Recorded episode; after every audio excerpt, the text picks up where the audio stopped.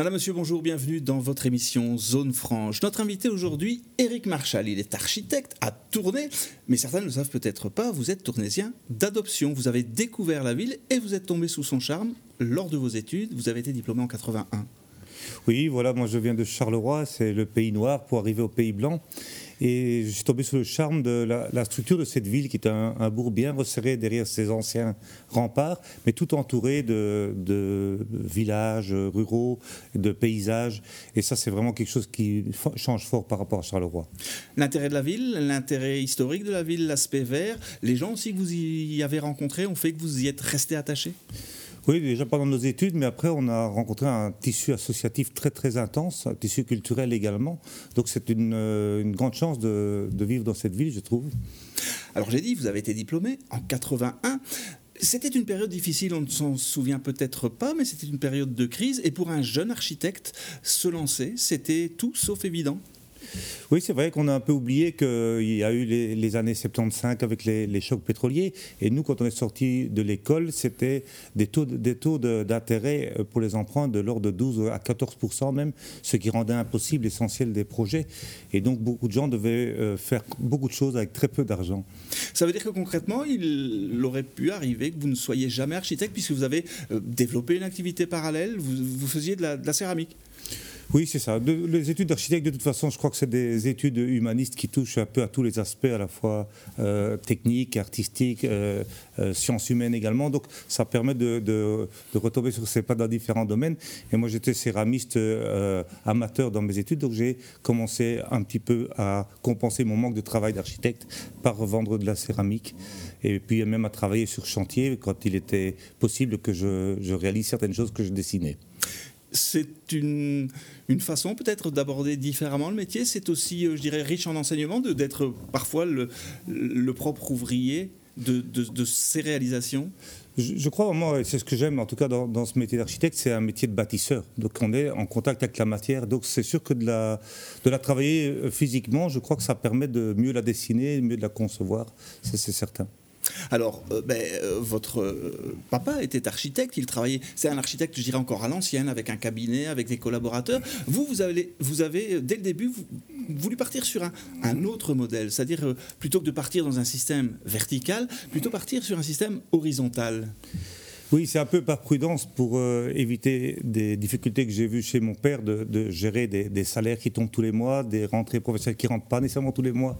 Donc je me suis dit, on va démarrer autrement. Et dès qu'on a, on s'est trouvé à deux, puis à trois, puis jusqu'à cinq et six, on a toujours décidé de travailler ensemble, un peu commun pour le bureau, et puis on partage des honoraires en fonction de ce que chacun euh, fait comme partie de la tâche, et on co-signe les plans. Donc c'est une euh, un travail euh, horizontal euh, et par rapport aux clients, c'est clair que ce n'était pas un bureau avec le nom d'un architecte, c'est un, ça s'appelle archipel, une succession de petites îles qui forment un ensemble. Le fait de partager les responsabilités, mais aussi de partager les projets, les idées, c'est aussi enrichissant? Oui, c'est vrai que c'est un métier qui est devenu extrêmement complexe et, qui change très très vite. Donc c'est presque indispensable d'être en équipe pour faire ce métier. Il y a tant d'aspects à la fois techniques, juridiques, euh, financiers que je, crois que c'est vraiment indispensable. Et c'est vraiment agréable et rassurant pour tout le monde de le faire de manière euh, horizontale. C'est beaucoup plus efficace à mon avis. Alors, ben, ce métier, ça fait une quarantaine d'années que vous l'exercez. On va pas faire ici, on va pas dresser la liste de toutes les réalisations que vous avez pu euh, faire ici et là. Euh, on peut dire quand même que vous avez été marqué par vos stages chez François Skeuten, qui avait une vision très écologique déjà de, l'architecture, et que vous avez, vous, dans vos réalisations, voulu intégrer euh, trois, trois éléments. Le côté durable, euh, avant peut-être même que ce soit euh, à la mode, l'aspect économique et aussi ce que vous appelez la dimension humaine. Est-ce que vous pouvez nous expliquer un petit peu. Oui, donc c'est Lux Kuyten qui est l'architecte, c'est le frère du dessinateur de bande dessinée. Mais, mais euh, donc c'est un architecte qui se, se, définit comme architecte utopiste. Donc là, on a compris que ce métier d'architecte, il était euh, vraiment beaucoup plus large que simplement répondre à une demande en produisant euh, des, des, objets architecturaux. Il était nécessaire qu'on profite de cette lecture transversale du monde pour proposer des modèles qui n'existaient pas. D'où l'idée d'utopiste qu'on a vraiment apprécié chez Lux Kuyten. Et donc les, trois piliers que vous citez, c'est les trois piliers traditionnels du développement durable qui doit être à la fois euh, écologique, euh, euh, à la fois économique, parce qu'à quoi bon faire de l'habitat qui soit écologique s'il est impayable par la majorité de la population. Et ensuite, euh, quand on a fait ça, il faut encore que le, milieu de vie qu'on a créé, donc l'habitat, euh, soit agréable, humainement agréable. Donc il y a ces trois piliers qui doivent être en harmonie, l'écologique, l'économique et le humain.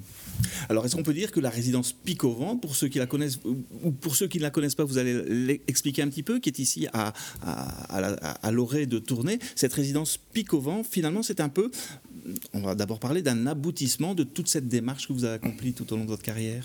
Oui, ça c'est une grande chance qu'on a eue quant à Wilbo, mon associé et moi, sur ce projet, c'est qu'on a pu le, dessiner, le concevoir exactement comme on pensait être idéal. On n'a pas été sous la pression d'un promoteur ni, ni même d'un client.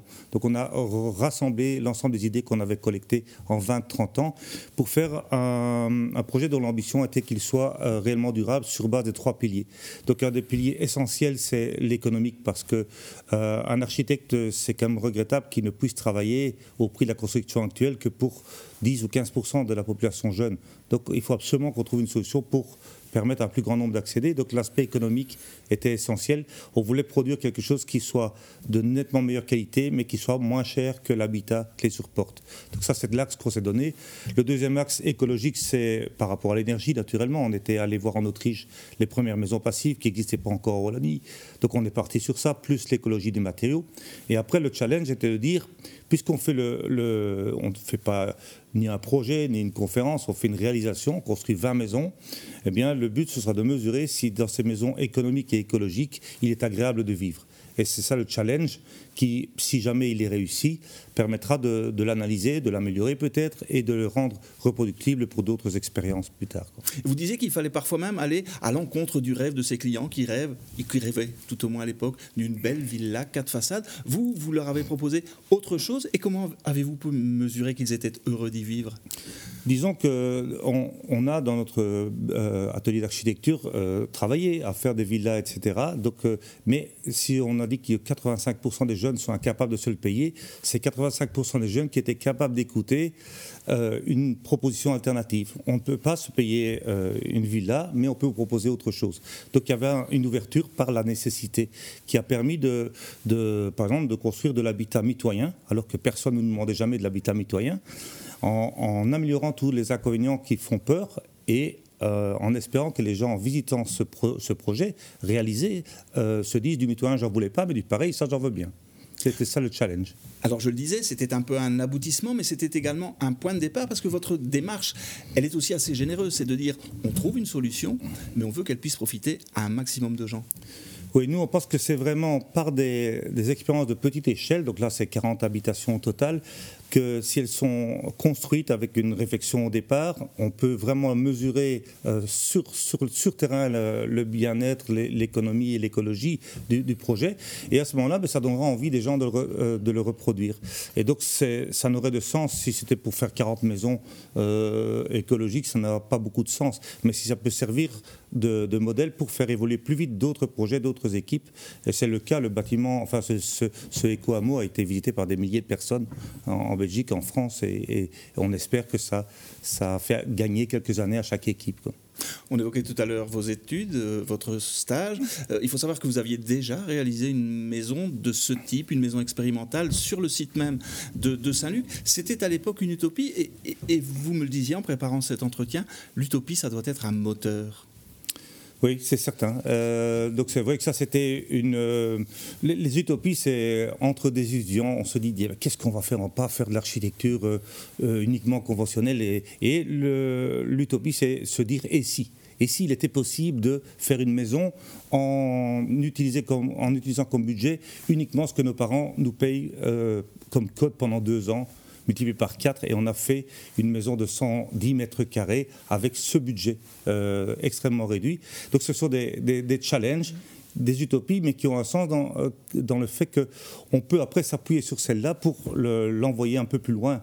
Et notre monde, c'est Skeuting qui explique ça, c'est que notre monde, il manque d'utopie. On va tellement vite pour accéder à nos rêves, à nos, idées, que les idées sont tout les utopies sont tout de suite rattrapées par la réalité technique ou scientifique. Et il faut que des gens fabriquent des utopies un peu plus lointaines, beaucoup plus vite que dans le temps. Alors, je l'ai dit, vous êtes architecte, mais je serais tenté de dire c'est une de vos vies, parce que vous menez plusieurs vies. Euh, d'ailleurs, je crois que vous serez peut-être euh, favorable à la journée de 36 heures, si elle pouvait passer de 24 à 36 pour faire tout ce que vous en faites. Euh, vous êtes aussi partie prenante d'une fondation qui a racheté un site, un site industriel, historique, celui des fours à chaud à Cher. Là aussi, c'est un peu une utopie. C'est un, site qui vous avait charmé avec vos amis et vous êtes dit pourquoi pas Et si mhm. oui, c'est ça. Ça a commencé pendant les études également. Donc, euh, c'était un, site abandonné de four à chaud sur le bord de l'Escaut à Cherc. Et donc, on est on était tombé amoureux de ce lieu, on y a fait énormément de fêtes et bien d'autres choses. Et on a, on a, à la fin de nos études, essayé de le racheter pour en faire un habitat groupé au-dessus des fourrageurs dans ce jardin euh, qui est actuellement aménagé. Et donc, en réalité, il n'était pas à vendre et c'est seulement euh, une quinzaine d'années plus tard qu'il a été à vendre et qu'on s'est retéléphoné. On s'est dit, c'est pas possible, on va pas laisser acheter ça par quelqu'un d'autre, on va l'acheter, on verra bien ce qu'on en fait, mais on va le, développer quelque chose. C'est ça qui est assez bizarre, c'est qu'au moment où vous l'achetez, vous ne savez pas exactement ce que vous allez en faire, le projet d'habitat n'est pas possible. Dans un premier temps, vous nettoyez, vous débarrassez le site, il est, il est, il est bien, mais encore dans son jus, je dirais, encore avec la nature qui a pris un peu le dessus. Et puis après, qu'est-ce que vous en faites? Comment vous vient l'idée? Ben, donc c'est en, étant sur place, imprégné du lieu. C'est un lieu extrêmement puissant par cette, euh, puissance végétale qui a envahi une ruine industrielle. Euh, on sent la présence de ces hommes qui ont bâti ces, cathédrales de travail. Donc quand on est dans un lieu comme ça, on, est, pris euh, émotionnellement et, ça donne des idées. Alors on s'est dit, quand on, si on a amélioré le lieu, si on ne trouve pas rapidement une idée, une nouvelle affectation, une raison d'être de, ce lieu, eh bien après nous, il retombera dans l'oubli, il sera rempli de, déchets comme il l'était. Et donc on s'est dit, on doit revenir à nos émotions premières quand on est tombé amoureux de ce lieu. C'est cette, euh, cette poésie euh, donnée par la nature, mais c'est également ce grand mystère, ce bâtiment a échoué au bord de l'Escaut, qui a l'air de venir de la nuit des temps. On ne sait pas d'ailleurs si c'est une forteresse ou, ou un, temple précolombien. En tout cas, il y a un genre de grand mystère. Et il y a aussi une évidence, c'est qu'avec des murs de 6-7 mètres d'épaisseur, eh bien, il va nous survivre de quelques siècles. Et donc tous les projets que la fondation qui s'appelle maintenant les passeurs de mémoire fait depuis 27 ans sur ce lieu, c'est de euh, travailler sur la mémoire, mais pas tellement la mémoire du passé, qui, est, qui est, les racines du projet. Ce qui nous intéresse, c'est la mémoire contemporaine et la mémoire du futur. C'est-à-dire, c'est d'inviter tous les gens du début du troisième millénaire à, prendre connaissance de cette richesse du passé, mais aussi des tracteurs, et de d'écrire euh, un, message qui sera lu bien après nous, accroché à ce vaisseau de pierre, ben, il sera lu dans, dans 100, dans 200 ans. Donc c'est de jouer notre rôle de maillon dans une chaîne du temps, de l'humanité. C'est un peu ce qui définissait aussi votre travail d'architecte, c'est de se dire on, est là dans l'instant présent, mais il y a eu des choses avant nous, et ce qu'on fait maintenant, ça doit nous survivre, ça doit continuer. Vous inscrivez vraiment dans une ligne du temps qui qui dépasse bien plus que votre date de naissance et la date où vous nous quitterez. Il faut voir bien au-delà de cela. Oui, on pense que vraiment le, métier d'architecte, on travaille sur, du, sur des matières, des, matières qui sont rares sur notre planète, donc on est obligé de, de les utiliser avec parcimonie. Et quand on parle de développement durable, le, premier mot, c'est durée. Et donc la durée d'un bâtiment, nous on pense qu'on ne devrait plus construire des bâtiments qu'on démolit au, bout de 30 ans en faisant une montagne de déchets, en épuisant les ressources. On devrait avoir l'ambition que ce qu'on construit comme bâtiment dure 150, 200 ans. Et ce n'est pas du tout impossible, euh, puisque les, bâtiments actuels, on, renouvelle l'habitat à hauteur de 1% par an.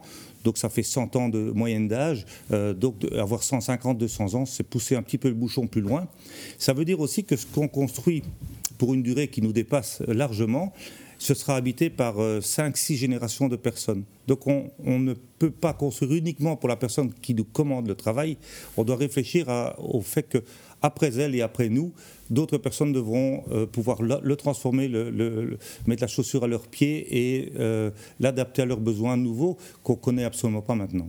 Alors, dernière facette de vos activités que, je voudrais aborder, c'est celle qui vous a lancé dans le, projet de la, pépinière, d'une nouvelle façon aussi d'exploiter les ressources raisonnablement, mais dans le cadre plus de, de plantation, de potager. Pourquoi finalement?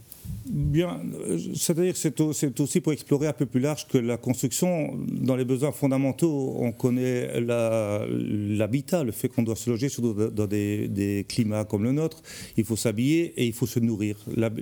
Peut-être le besoin fondamental, incontournable, c'est la, nourriture et, le fait de se nourrir convenablement. Tous les autres ne sont pas des besoins fondamentaux. Et donc ça me paraissait intéressant d'explorer euh, plutôt cet aspect, comment se nourrir. Et se nourrir, ça veut dire aussi comment produire la nourriture, comment, comment le faire. Et ce n'est pas une réflexion qui est théorique à l'échelle de la société, on a voulu le faire à l'échelle d'un quartier. Donc, on a démarré ce projet à l'occasion du fait qu'un ami, euh, Yvan Personne, a, a acheté une ancienne école qui était entouré d'un terrain d'une trentaine d'arts. Et on s'est dit, qu'est-ce qu'on va faire euh, autour de, cette, de, ces, de, ces, problématiques de la nourriture? Et donc, on a progressivement, en fonction des bâtiments comme ils nous étaient donnés, c'est aussi le bâtiment qui a donné une partie du projet, on a commencé par faire comme Incredible Edible l'avait lancé euh, à tourner euh, il y a déjà 5-6 ans.